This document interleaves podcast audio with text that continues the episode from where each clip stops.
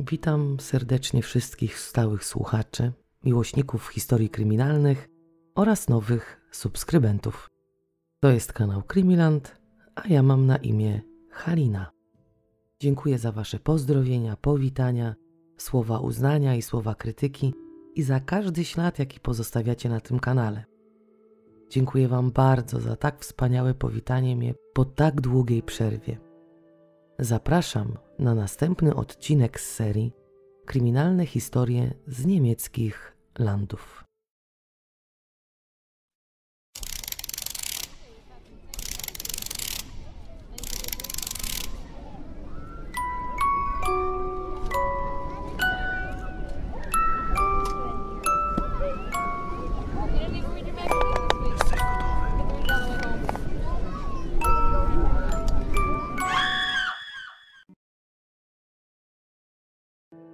Dziś zatrzymamy się w Gelsenkirchen, w miejscowości, której miastem partnerskim jest Olsztyn. Gelsenkirchen to duże miasto należące do Nadrenii Północnej Westfalii. Miejscowość nie ma zbyt dobrych opinii, ale pomimo to rocznie przybywa tam 4 miliony turystów. W większości są to fani piłki nożnej, bo w tym mieście znajduje się najbardziej znany klub sportowy FC Schalke.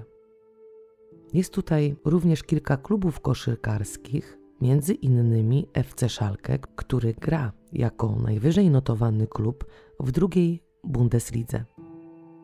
Gelsenkirchen dawniej dzięki górnictwu, wydobyciu żelaza i stali zapewniało miejsca pracy wielu mieszkańcom i można powiedzieć, że samo wydobycie węgla dawało zatrudnienie 50 000 mieszkańców. Po tym jak zamknięto kopalnie, a po nich inne fabryki, miasto popadło w kryzys i trwa w nim prawdopodobnie do dziś. Ta miejscowość uważana jest za najbiedniejszą metropolię w Niemczech. O Gelsenkirchen chodzą różne pogłoski, że niby z powodu biedy, jaka tam panuje i z powodu bezrobocia, ludzie są ogradani od 2 do 3 razy w tygodniu.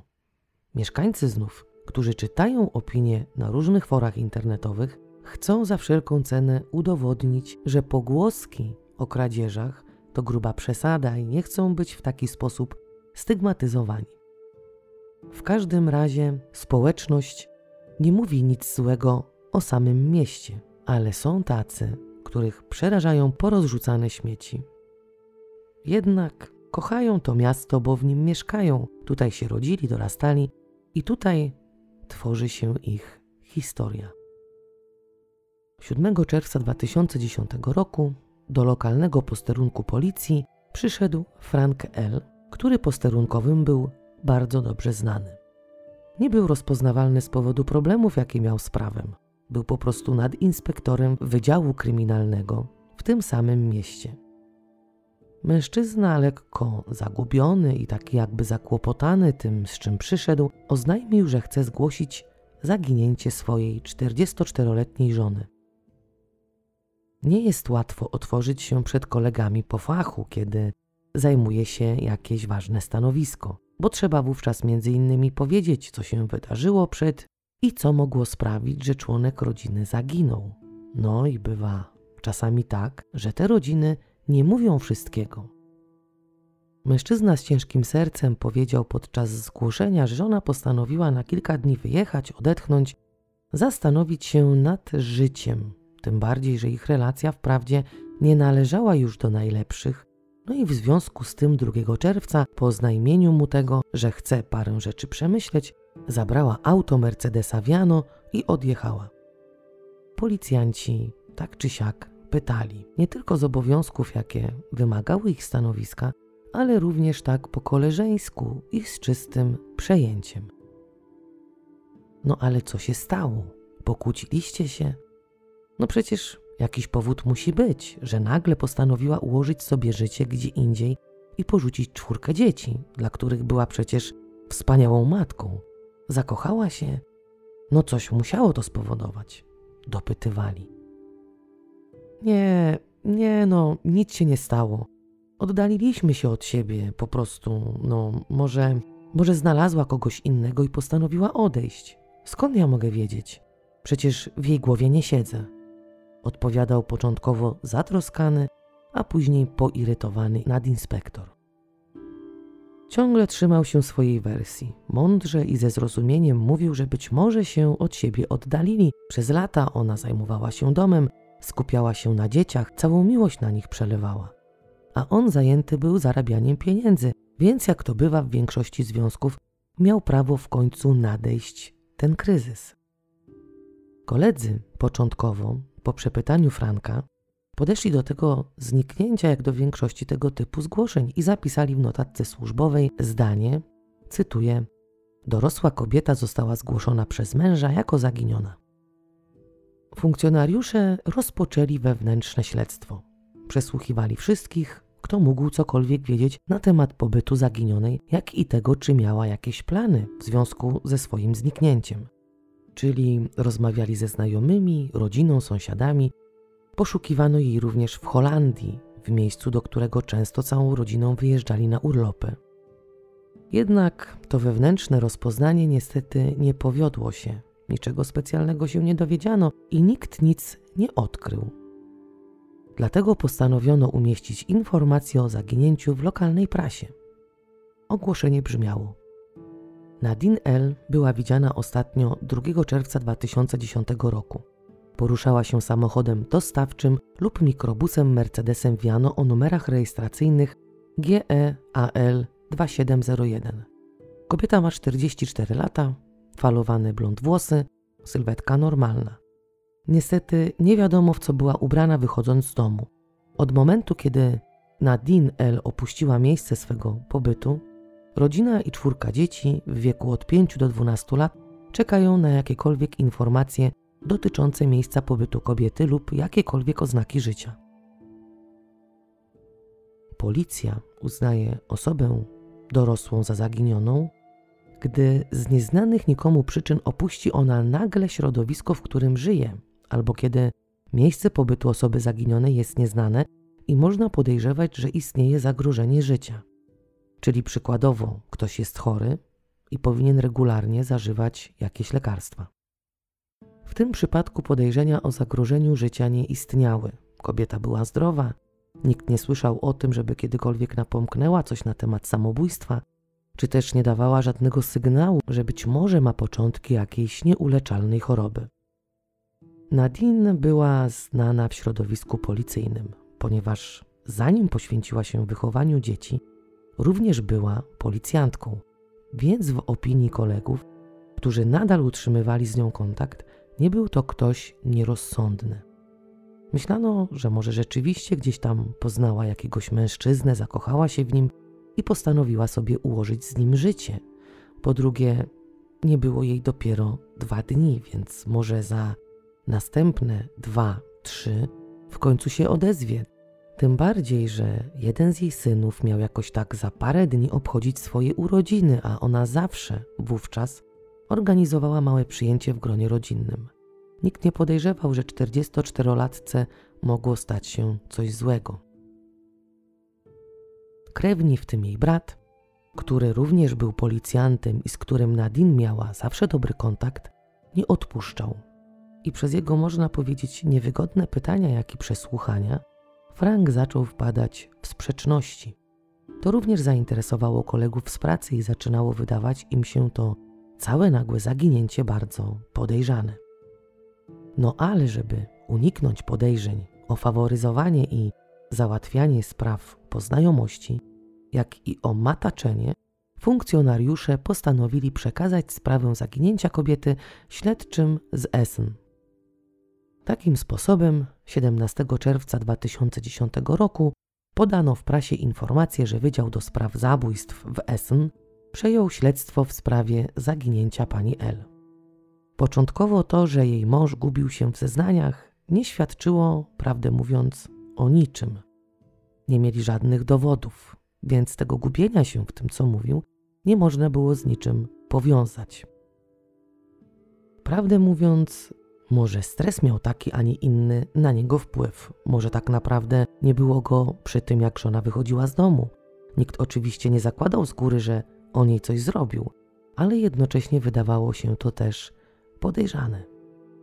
Śledczy nie mogli od razu wziąć go w krzyżowy ogień pytań. Działali delikatnie, przeczytali przesłane im dokumenty, w tym jego zeznania, oświadczenia członków rodziny, znajomych i podeszli do sprawy bardzo poważnie.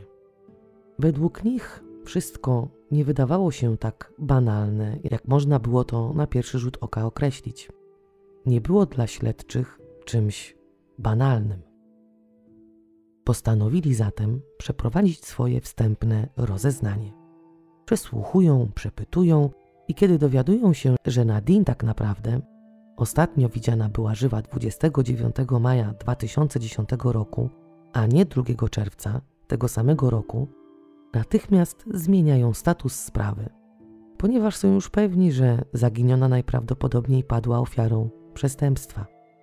Zwołują specjalną komisję, w której szeregi wciągają 20 specjalistów. Historia miłości Nadine i Franka rozpoczyna się jak wiele innych tego typu opowieści. Ona i on poznali się podczas pełnienia służby. Zakochali się w sobie i postanowili zawrzeć związek małżeński. Na początku wszystko zawsze wygląda pięknie i wydaje się łatwe. Do tego miłość kwitnie i zakochani, wpatrzeni w siebie ludzie uważają, że ich jakieś tam kryzysy małżeńskie czy też oddalenie się od siebie nie będzie dotyczyć, bo ich miłość jest wyjątkowa i jedyna w swoim rodzaju. Nie wiem, czy tak myślała Nadine i jej mąż, ale podejrzewam, że nie obyło się bez motyli w brzuchu i utraty tchu. Kiedy na świat przychodzi pierwszy syn pary, obydwoje dzielą się rolami. Ona postanawia zrezygnować z kariery zawodowej, zająć się domem i wychowaniem syna. A on obiecuje, że zadba o strefę finansową, utrzyma ich i zapewni im odpowiednie warunki. Z czasem rodzina zaczyna się powiększać. Na świat kolejno przychodzą następni synowie pary, aż do momentu, kiedy to rodzina z 3-osobowej staje się 6-osobową. Wtedy już mieszkają w bogatej dzielnicy w mieście i zajmują duże, tak zwane 4 kąty w jednym z budynków mieszkalnych. Dzielnica, w której para postanowiła zamieszkać, to część miasta, w którym żyje elita tej właśnie metropolii.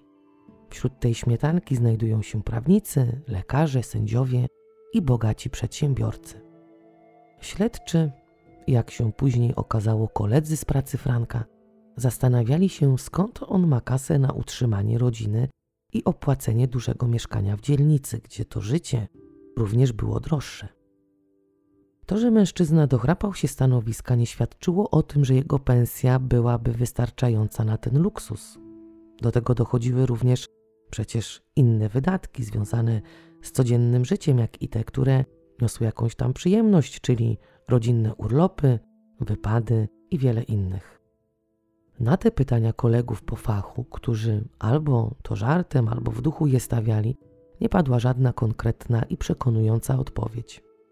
Oczywiście nikt nikomu nie siedzi w portfelu i nie wie tak naprawdę, czy pieniądze, za które ktoś żyje, są od razu nielegalne.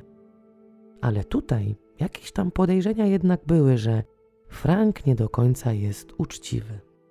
Nikt jednak nie drążył, nie dopytywał, myśleli swoje, gadali między sobą, tworzyli przeróżne scenariusze i tak leciały lata. Wśród znajomych i sąsiadów para i ich dzieci mieli bardzo dobrą opinię. Byli postrzegani jako wspaniałe małżeństwo, pomocni, mili, sympatyczni, a dzieci ułożone, spokojne, grzeczne. On dochrapał się już stanowiska nadinspektora, więc był szanowanym obywatelem miasta, bo i opinię w pracy miał do tej pory nienaganną. Nikt nie mówił o nim nic złego. Może dlatego, że nikt nie miał tyle odwagi. Nie wiadomo. Ona, wspaniała, opiekuńcza i nad życie kochająca swoich synów matka, która nigdy nie mogłaby od tak zwyczajnie wyjść i nie wrócić do domu. Jednak prawda była trochę inna. Między tą dwójką niegdyś zakochanych w sobie ludzi zaczęły pojawiać się zgrzyty. A oprócz tych zgrzytów, jeden z synów pary przed zaginięciem swojej matki zachorował na białaczkę. Takiej informacji nie chciałby usłyszeć żaden z rodziców, więc być może każdy z nich inaczej przeżywał tą wiadomość. Do tego rodzina zaczęła mieć problemy finansowe i to mogło spowodować jakieś załamanie u kobiety i może rzeczywiście postanowiła opuścić rodzinę. Śledczy z Essen mogli w końcu złożyć wydarzenia z 29 maja do kupy. 29 maja 2010 roku 44-letnia Nadine wsiadła do czarnego Mercedesa Viano z zamiarem pojechania na zakupy. Według zeznań męża po jakimś czasie wysłała mu SMS-a, w którym napisała, że zakupy potrwają trochę dłużej, a kilkanaście chwil później miała już wyłączony telefon. Kiedy dzieci zaczęły pytać ojca, gdzie jest mama, ten powiedział im, że mama leży w szpitalu. Synowie pary nie byli już tak małymi dziećmi. Najstarszy miał wówczas 12 lat, więc krótka informacja na temat tego, że mama leży w szpitalu, nie była wystarczająca. Zaczęły padać pytania. Ale dlaczego leży w szpitalu? Co się stało? W którym szpitalu leży? Kiedy wyjdzie? Dlaczego nie możemy jej odwiedzić? Nie tylko dzieci zaczęły zadawać trudne pytania. Rodzina i znajomi, ci bliżsi i dalsi, również pytali, gdzie jest Nadine, dlaczego nie odbiera telefonów. Mówili do Franka, że może uległa wypadkowi i straciła pamięć, że powinien zgłosić jej zaginięcie, może się pokłócili, może miała jakąś depresję i targnęła się na swoje życie. Powtarzali, że z pewnością coś się stało, bo kobieta nigdy nie porzuciłaby w taki sposób swoich synów. Do tego, jak już mówiłam, u jednego z nich zdiagnozowano białaczkę, więc rodzina i znajomi uważali, że na 100% musiało coś się stać. Między innymi właśnie pod tym naciskiem dzieci, krewnych i znajomych mężczyzna po ponad 5 dniach zgłosił zaginięcie żony. Przez ten czas, kiedy 44-latki nie było w domu, był na zwolnieniu lekarskim i zajmował się dziećmi, nie mówiąc w pracy nic na temat tego, że żona wyszła i nie wróciła.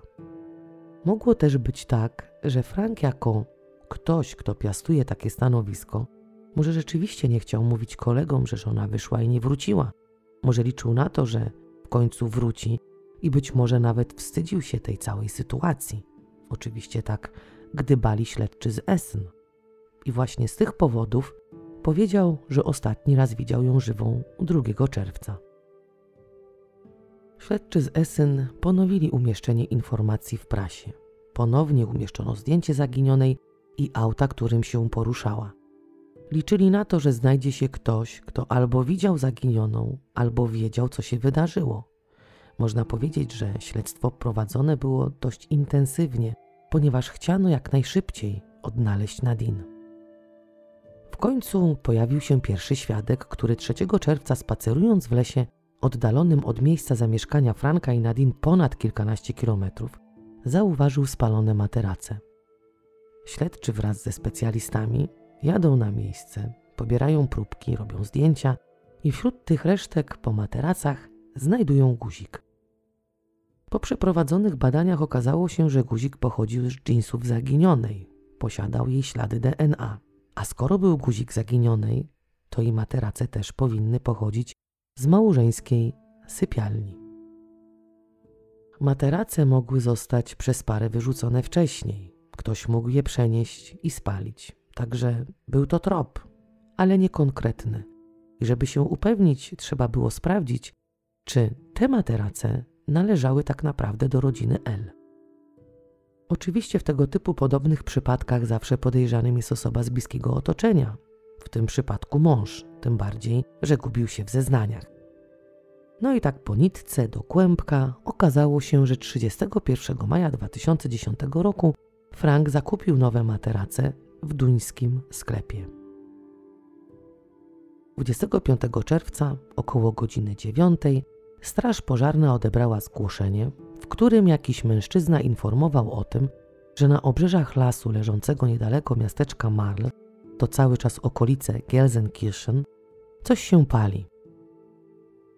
Kiedy strażacy dojechali na miejsce, odkryli płonące auto. Wezwano policję wraz z technikami w celu ustalenia, do kogo należy pojazd. Czy było to podpalenie, Czy może powodem była jakaś usterka techniczna? No i trzeba było przecież sprawdzić, czy w aucie był kierowca. Specjaliści bez wątpienia ustalili rodzaj samochodu. Jak się okazało, był nim poszukiwany przez policję Mercedes Viano, którym według zeznań nadinspektora poruszała się zaginiona 44-latka. W spalonym wraku nie znaleziono ciała. W obliczu takiego znaleziska bardzo szybko zorganizowano przeszukania terenów, w którym brały udział setki policjantów. Zaangażowano również psy tropiące, które po obwąchaniu podanych im próbek zapachów, próbki pochodziły od Franka, przebiegły 8 km do wsi Marl i takim oto sposobem doprowadziły śledczych pod same drzwi domu, który należał do teścia zaginionej. Śledczy zasilający szeregi specjalnej komisji uznali bez gdybania, że samochód został spalony dla zatarcia śladów po materacach i najprawdopodobniej po ciele Nadine. Podejrzewali, iż Frank pokonał ten odcinek drogi rowerem, dojechał do domu swego ojca i tam wsiadł w samochód, który wcześniej zaparkował na podjeździe. W spalonym wraku nie znaleziono żadnych śladów. Ogień z sukcesem zniszczył wszystko, co mogłoby pomóc śledczym rozwiązać sprawę nagłego zaginięcia matki 4 dzieci. W zależności od źródeł, w momencie kiedy psy doprowadziły śledczych do owego domu, mężczyzna od momentu znalezienia spalonego auta mieszkał u ojca wraz z dziećmi. Ponieważ już wtedy śledczy z SOKO zdobyli nakaz przeszukania mieszkania należącego do rodziny L. 27 czerwca media opłynęła informacja, w której podano, że poszukiwany Mercedes, którym prawdopodobnie poruszała się kobieta, został odnaleziony spalony. Policja zwróciła się do potencjalnych świadków mogących 2 dni wcześniej w godzinach porannych widzieć samochód i osobę, która go prowadziła. Powstały pytania, czy samochód został zaparkowany w lesie wcześniej, czy może dopiero 25 czerwca. Jeśli 25 czerwca, to gdzie znajdował się wcześniej? Osoba, która podpaliła samochód, nie zaparkowała go na leśnym parkingu, tylko tak jakby na skraju lasu. Auto nie było ukryte, więc istniała możliwość, że mogło też stać tam od momentu zaginięcia kobiety.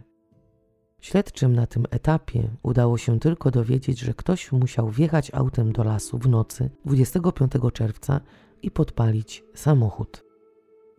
Przeszukanie domu, w którym mieszkała zaginiona wraz z mężem i dziećmi, również nie dało jasnych odpowiedzi ani konkretnych dowodów.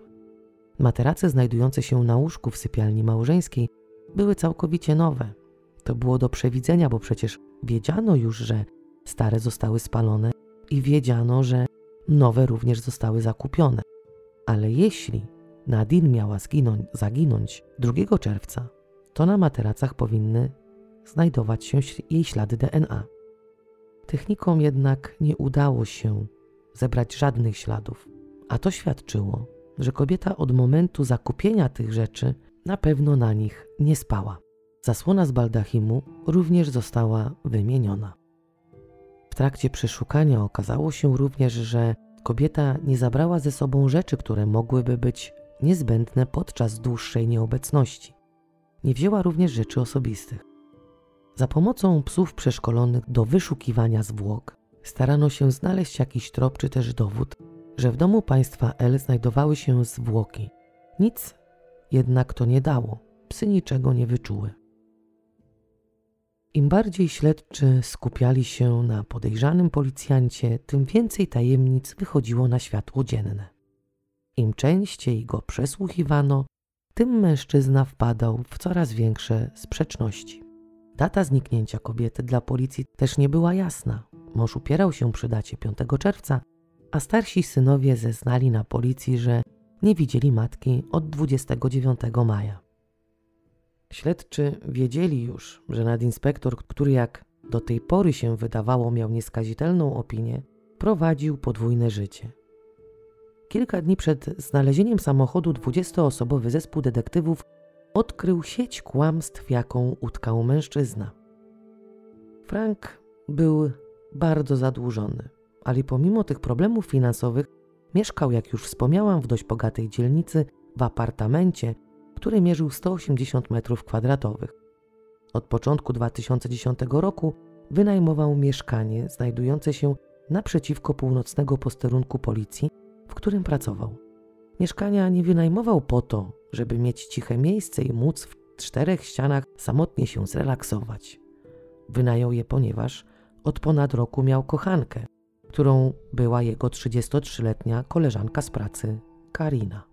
Żeby tego było mało, w tym samym czasie miał kontakty seksualne z 2 innymi policjantkami. Żonę zdradzał z kochanką, kochankę numer 1 zdradzał z kochanką numer 2, a kochankę numer 2 zdradzał z kochanką numer 3. Konsekwencją tego trwającego na boku związku Karin i Franka była ciąża, w którą kobieta zaszła w kwietniu 2010 roku. No i kiedy zaszła w tę ciążę, zaczęła naciskać na wybranka swego serca, żeby ten wyjaśnił sprawy ze swoją żoną, żeby w końcu powiedział jej, że chce się z nią rozwieść. Nacisk z miesiąca na miesiąc był coraz mocniejszy, aż 33-latka oznajmiła mężczyźnie, że jeśli on nie powie żonie o ich romansie jeśli się z nią nie rozwiedzie, to ona przejmie sprawy w swoje ręce i powiadomi swą rywalkę, że musi się pożegnać ze swoim mężem. Na policji zeznała, że pod koniec maja wielokrotnie próbowała skontaktować się z Nadine. Później powiedziała, że Frank już 12 maja poinformował ją, że jego żona zniknęła. Karina chętnie rozmawiała ze śledczymi, opowiadała im o tym, jakie fantazje tworzył Frank, którego wybrała na ojca swego dziecka. Kiedy mieli jechać na wakacje, albo ta zażądała od niego natychmiastowej rozmowy z żoną, oczywiście chciała przy tym być, ten kłamał, że przykładowo nie może jechać z nią na urlop, bo mu ojciec zmarł, tydzień później zmarła mu siostra, w następnym tygodniu brat, który był w Ameryce, tydzień po śmierci brata zmarła mu szwagierka, potem nagle mówi, że z pewnością teraz nie powiadomi żony o rozwodzie, ponieważ ona dowiedziała się właśnie, że ma raka. Innym razem zawiadomił ją, że spadł ze schodów i nie może przyjść na umówione spotkanie. Kochanka, pomimo iż chętnie udzielała informacji śledczym i stawiała się na przesłuchania, również nie mówiła prawdy. Raz powiedziała, że widziała Nadine w czasie, kiedy była już zgłoszona jako osoba zaginiona. Widziała ją w dzielnicy, w której ta mieszkała z 4 dzieci i mężem. Później znów okazało się, że było to kłamstwo. Nie tylko pan mąż od razu był podejrzanym, ale również jego kochanka, ponieważ podobnie do niego wpadała w sprzeczności i miała jakieś takie dziwne luki w pamięci. A co najważniejsze, w czasie, kiedy według śledczych zbrodnia została dokonana, z telefonu kochanki zostały usunięte wszystkie wiadomości, które właśnie 29 maja otrzymywała od Franka. Było ich aż 70. Nie udało się jednak usunąć połączeń, bo informacje o połączeniach przechowuje operator sieci komórkowej. W ten dzień Frank nie tylko wypisywał do niej, ale też wielokrotnie dzwonił. To, czy kobieta była w ciąży, też stało pod wielkim znakiem zapytania. Policja nie mogła tego ustalić. Może sama okłamywała swego kochanka, żeby ten w końcu rozwiódł się z żoną i ciąża miała pchnąć mężczyznę do tego, żeby wyznał żonie prawdę. Jak już wspomniałam, Frank opinię w pracy miał nienaganną, ale kiedy tak pogrzebano w papierach i wzięto na spytki, tych, po których było widać, że coś chcą powiedzieć, to okazało się, że ten wzorowy przedstawiciel prawa wielokrotnie fałszował swoją listę obecności, co znaczyło, że więcej go w tej pracy nie było niż był. W lutym 2010 roku miał ukraść 2 karty płatnicze, w tym jedną swojemu ojcu. Nie ukradł jej będąc u niego, tylko upozorował włamanie. Na początku sierpnia ponownie wznowiono akcje poszukiwawcze. Zaangażowano helikoptery, psy tropiące i metr po metrze zastępy policjantów przeczesywały 40 hektarów lasu. Celami przeszukań były miasto, w którym mieszkała kobieta, okolice tego miasta i ponownie obszar leśny wokół miejsca, w którym znaleziono spalonego Mercedesa. Do śledczych trafiały coraz to nowe wskazówki. Jeden z miłośników wędkowania zgłosił się na policję, i powiedział, że około 4 rano widział Mercedesa, który był do 25 czerwca poszukiwany przez policję. Mężczyzna poinformował stróżów prawa, że jakoś tak krótko po zniknięciu Nadine z samego rana do portu w Grimberg w celu oddania się ulubionemu zajęciu, jakim jest właśnie wędkowanie. I wtedy widział tam auto, które było poszukiwane przez policję. Śledczy udali się wraz z psami tropiącymi i grupą policjantów w miejsce wskazane przez wędkarza. Psy przeszkolone do poszukiwania zwłok wyczuły ten charakterystyczny, w cudzysłowie, zapach. Ale pomimo szczerych chęci i pomimo zaangażowania nurków nie udało się znaleźć żadnego ciała. Jednak akcje poszukiwawcze były nadal prowadzone i obszar wodny był przeszukiwany w większym promilu z pomocą sonaru bez żadnego pozytywnego rezultatu. Śledczy wiedzieli doskonale, że sprawca, jeśli pozbawiłby Nadine życia, niekoniecznie musiał wrzucać jej ciało do wody. Niedaleko miejsca, w którym wędkarz widział auto, znajduje się spalarnia śmieci, więc jeśli chodzi o pozbycie się zmarłej, to opcji było więcej. No ale jeśli psy wyszkolone do wyszukiwania zwłok złapały trop, to albo chodzi o ciało zaginionej, albo o jakieś inne. Społeczność czynnie śledziła poczynania śledczych. Czynnie, ponieważ nie tylko dostarczyli policji ponad 200 wskazówek, ale również głośno komentowano poczynania funkcjonariuszy. Opinii publicznej nie podobało się to, że policja robi zbyt mało, że powinni szukać kobiety intensywniej. Po drugie, nie podobało się również to, że w żadnym z emitowanych odcinków programu Sygnatura Akt XY sprawa nierozwiązana nie wspomniano o zaginięciu 44-latki. Wiele razy wyemitowanie niewyjaśnionych zdarzeń czy też zaginięć właśnie w tym programie udowodniło, że dzięki programowi je w końcu rozwiązano. W przypadku tego zaginięcia nikt ze śledczych nie pomyślał o takiej możliwości. Tak naprawdę to nikt nie wie, czy któryś ze śledczych nie pomyślał o takiej właśnie możliwości. No ale ludzie tam swoje wiedzą. Ogólnie wylała się fala krytyki na działania policji i opieszałość prokuratora w postawieniu podejrzanego przed sądem. No bo jak tak może być? Przecież wszyscy wiedzą, co się stało i kto to zrobił. A tutaj nic się nie dzieje, bo przecież gdyby podejrzanym był przeciętny zjadacz chleba, to już dawno zostałby aresztowany. Poza tym ludzie zarzucili stróżom prawa, że odnalezienie kobiety nie jest dla nich w ogóle ważne i działają opieszale. Ludzie gadają, a karawana jedzie dalej. W końcu śledczy trafiają na informację o tajemniczej próbie wzniecenia pożaru, do którego miało dojść na klatce schodowej budynku mieszkalnego, w którym mieszkała rodzina L. i jedna z przyjaciółek żony podejrzanego. Ktoś miał pod drzwiami właśnie tej przyjaciółki rozlać benzynę i za pomocą kawałka materiału, który miał na tą benzynę rzucić, próbował wzniecić ogień. Cała sytuacja była ogólnie bardzo niebezpieczna. Klatka schodowa nie była betonowa, a na podłodze tej klatki schodowej znajdowały się drewniane panele. I to tylko chwila, jak ogień mógł się bardzo szybko rozprzestrzenić i mogli przecież zginąć mieszkańcy tego budynku, w tym również dzieci. Okazało się później, że ten właśnie pożar próbował wzniecić nikt inny jak sam Frank. Nie wiadomo, po czym tak wywnioskowano, nie podano żadnych informacji dotyczących tego, w jaki sposób odkryto, że podpalaczem był właśnie on.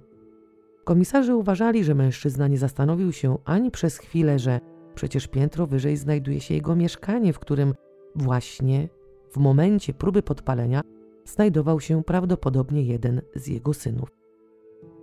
Jeśli udałoby mu się to, co zamierzał, to mogło się to skończyć naprawdę bardzo źle, nawet jeśli chciał to jakoś kontrolować, podpalić i starać się przykładowo za chwilę to zgasić.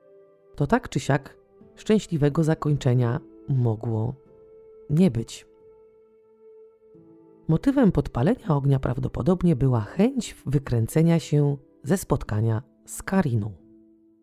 Oprócz tego, że dowiedziano się o tym, że pewnego dnia doszło do włamania do domu teścia zaginionej, Skradziono wtedy m.in. karty płatnicze. Okazało się, że w komputerze, który zabezpieczono podczas przeszukania mieszkania, znaleziono zdjęcia, na których były dzieci. Wiadomo, że chodzi tu o te zakazane zdjęcia, które są pożądane przez osoby, które są zaburzone seksualnie. Okazało się również, że w 2008 roku Frank kilkakrotnie przeglądał strony zawierające właśnie tą zakazaną pornografię. W październiku 2010 roku postawiono mężczyźnie zarzut podpalenia kwalifikowanego, włamania i posiadanie zdjęć zakazanych. Podczas rozprawy jego obrońca czytał oświadczenie swego klienta.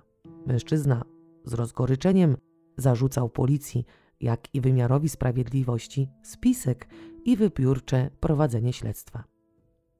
Śledczy w jego opinii powinni prowadzić dochodzenie pod wieloma kątami, a nie skupiać się tylko na nim. Według niego przesłuchujący go wywarli na nim presję i odmówiono mu pomocy. W oświadczeniu Frank spowiada się również przed sądem.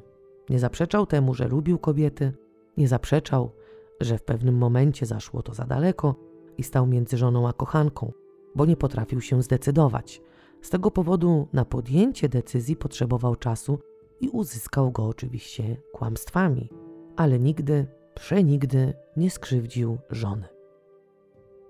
Podczas tych rozpraw o podpalenie, włamanie i posiadanie zdjęć chory na białaczkę syn Nadine i Franka w listopadzie 2011 roku zmarł w wieku 13 lat.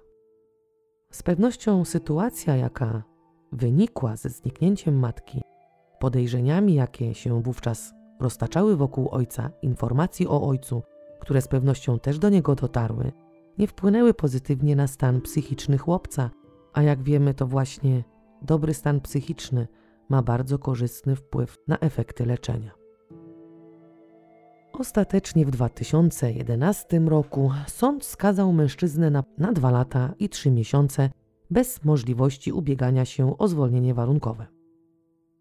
Prawnik byłego już policjanta odwołał się i w 2012 roku podczas rozprawy apelacyjnej sąd umarza postępowanie w prawie posiadania zakazanej pornografii, ponieważ według eksperta tak naprawdę nie wiadomo, czy w 2008 roku policjant wchodził na te strony celowo, czy po prostu przeglądarki przekierowały go na te właśnie strony. Nic mi nie wiadomo, co ze zdjęciami, ale skoro sąd umorzył postępowanie, musiało być na to posiadanie w komputerze tych zdjęć konkretne wyjaśnienie. Frank zostaje skazany za podpalenie na wyrok 2 lat w zawieszeniu. Z czasem rozwiązano specjalną komisję, a śledztwo umorzono na podstawie artykułu 170 paragraf 2 Kodeksu Postępowania Karnego, który brzmi, cytuję: prawo karne stanowi, że postępowanie można umorzyć, jeśli nie ma wystarczającego podejrzenia popełnienia przestępstwa. Dzieje się tak, gdy na podstawie dostępnych dowodów można założyć, że jest bardzo małe prawdopodobieństwo, że dojdzie do skazania. Koniec cytatu. W przypadku tej sprawy było i jest nadal nikłe prawdopodobieństwo skazania osoby, która jest podejrzana.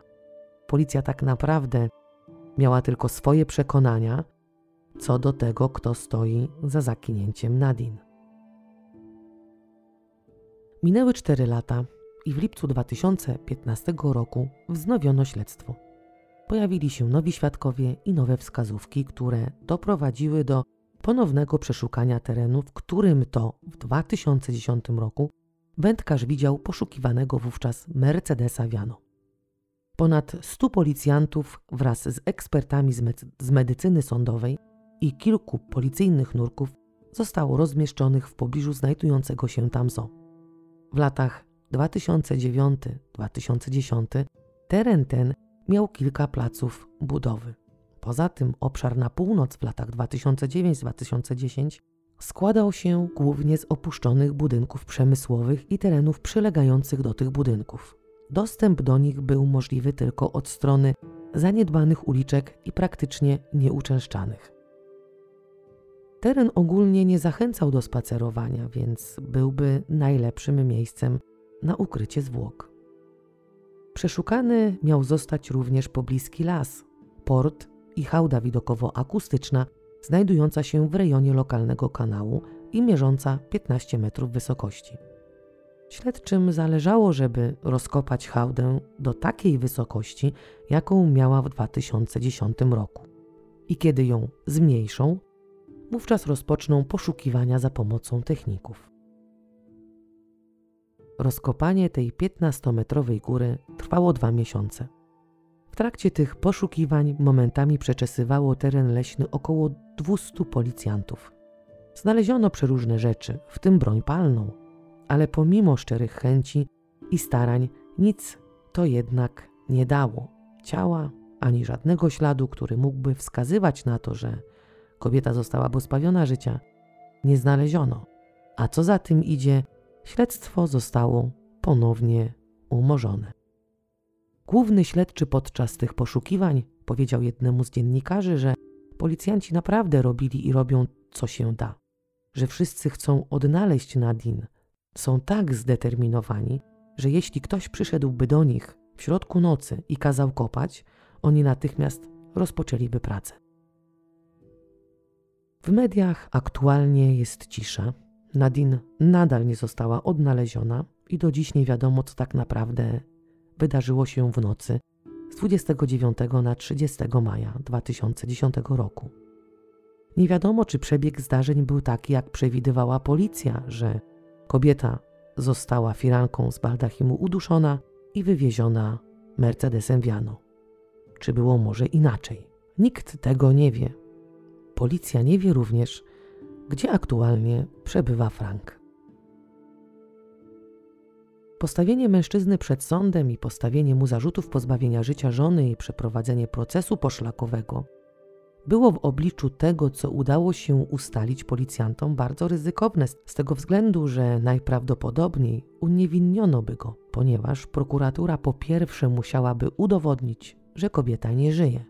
To jest jakby nie było decydującym czynnikiem. Akt oskarżenia bez ciała i choćby jednego mocnego dowodu jest niczym innym jak prawniczą liną obrony. Tym, którzy czytają artykuły i nie mogą mieć dostępu do akt, wydaje się, że sprawa jest jasna. Mężczyzna udowodnił już nieraz, że ma w sobie wiele, jakby to nazwać, przestępczej energii. Udowodniono mu, że potrafi kraść, potrafi bez skrupułów podpalić, dodatkowo kłamie, manipuluje, więc komuś takiemu można przypisać każdy z zarzucanych mu czynów. Ale gdyby tak było, że sądy opierałyby się tylko na samych przypuszczeniach, wskazówkach i domysłach, to każdy mógłby pójść siedzieć. Wielokrotnie również w momencie, kiedy byliśmy na 100% przekonani, że dana osoba jest sprawcą, nawet daleko szukać nie muszę, Tomasz Komenda, to później okazywało się, że jednak się myliliśmy.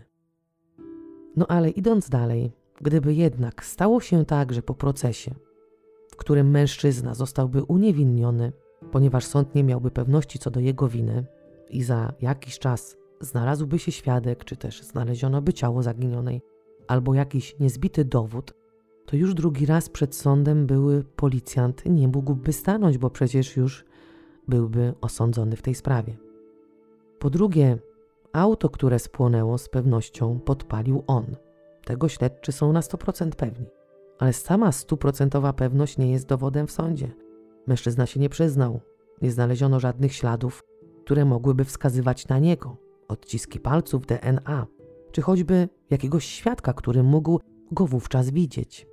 A to, że psy tropiące przebiegły 8 km do miejsca, które wskazywało na to, że jest ono podejrzanemu bardzo dobrze znane, nie jest również mocnym dowodem. Jest tylko wskazówką. W odcinku Diabelski Plan również przeprowadzono proces poszlakowy. Ciała nie było, ale prokurator sporządzający akt oskarżenia miał mocne dowody, które tę szalę ślepej temidy przeważyły na tak, oczywiście oskarżony jest winny. Wówczas skazano sprawców, ale też byli i świadkowie i inne mocne, obciążające dowody. W W tym przypadku, w przypadku tej sprawy, podejrzany przyznał się do tego, że wyrzucił stare materace i kupił nowe, ale zaprzeczał, że miałby je podpalić. Każdy może wyrzucić stary materac i kupić nowy. To nie jest zabronione i za to nie wsadza się ludzi do więzienia. Można by było przykładowo postawić mu zarzut nielegalnej utylizacji śmieci, ale kto mu to udowodni? Kto udowodni mu to, że to właśnie on wyrzucił materace w miejsce, gdzie je znaleziono i podpalił je, żeby w taki sposób właśnie je zutylizować. Także w obliczu tego, co ustalono, proces odbyłby się oczywiście, ale istniało dość spore prawdopodobieństwo, że mężczyzna zostałby uniewinniony. To wszystko, co miałam Wam do przekazania. Jeśli chodzi o dzieci Nadine i Franka, to niestety wiem tylko tyle, że trafiły do rodziny zastępczej. Jestem ciekawa Waszego zdania w temacie tej sprawy. Jak zawsze życzę Wam wszystkiego dobrego i do usłyszenia wkrótce.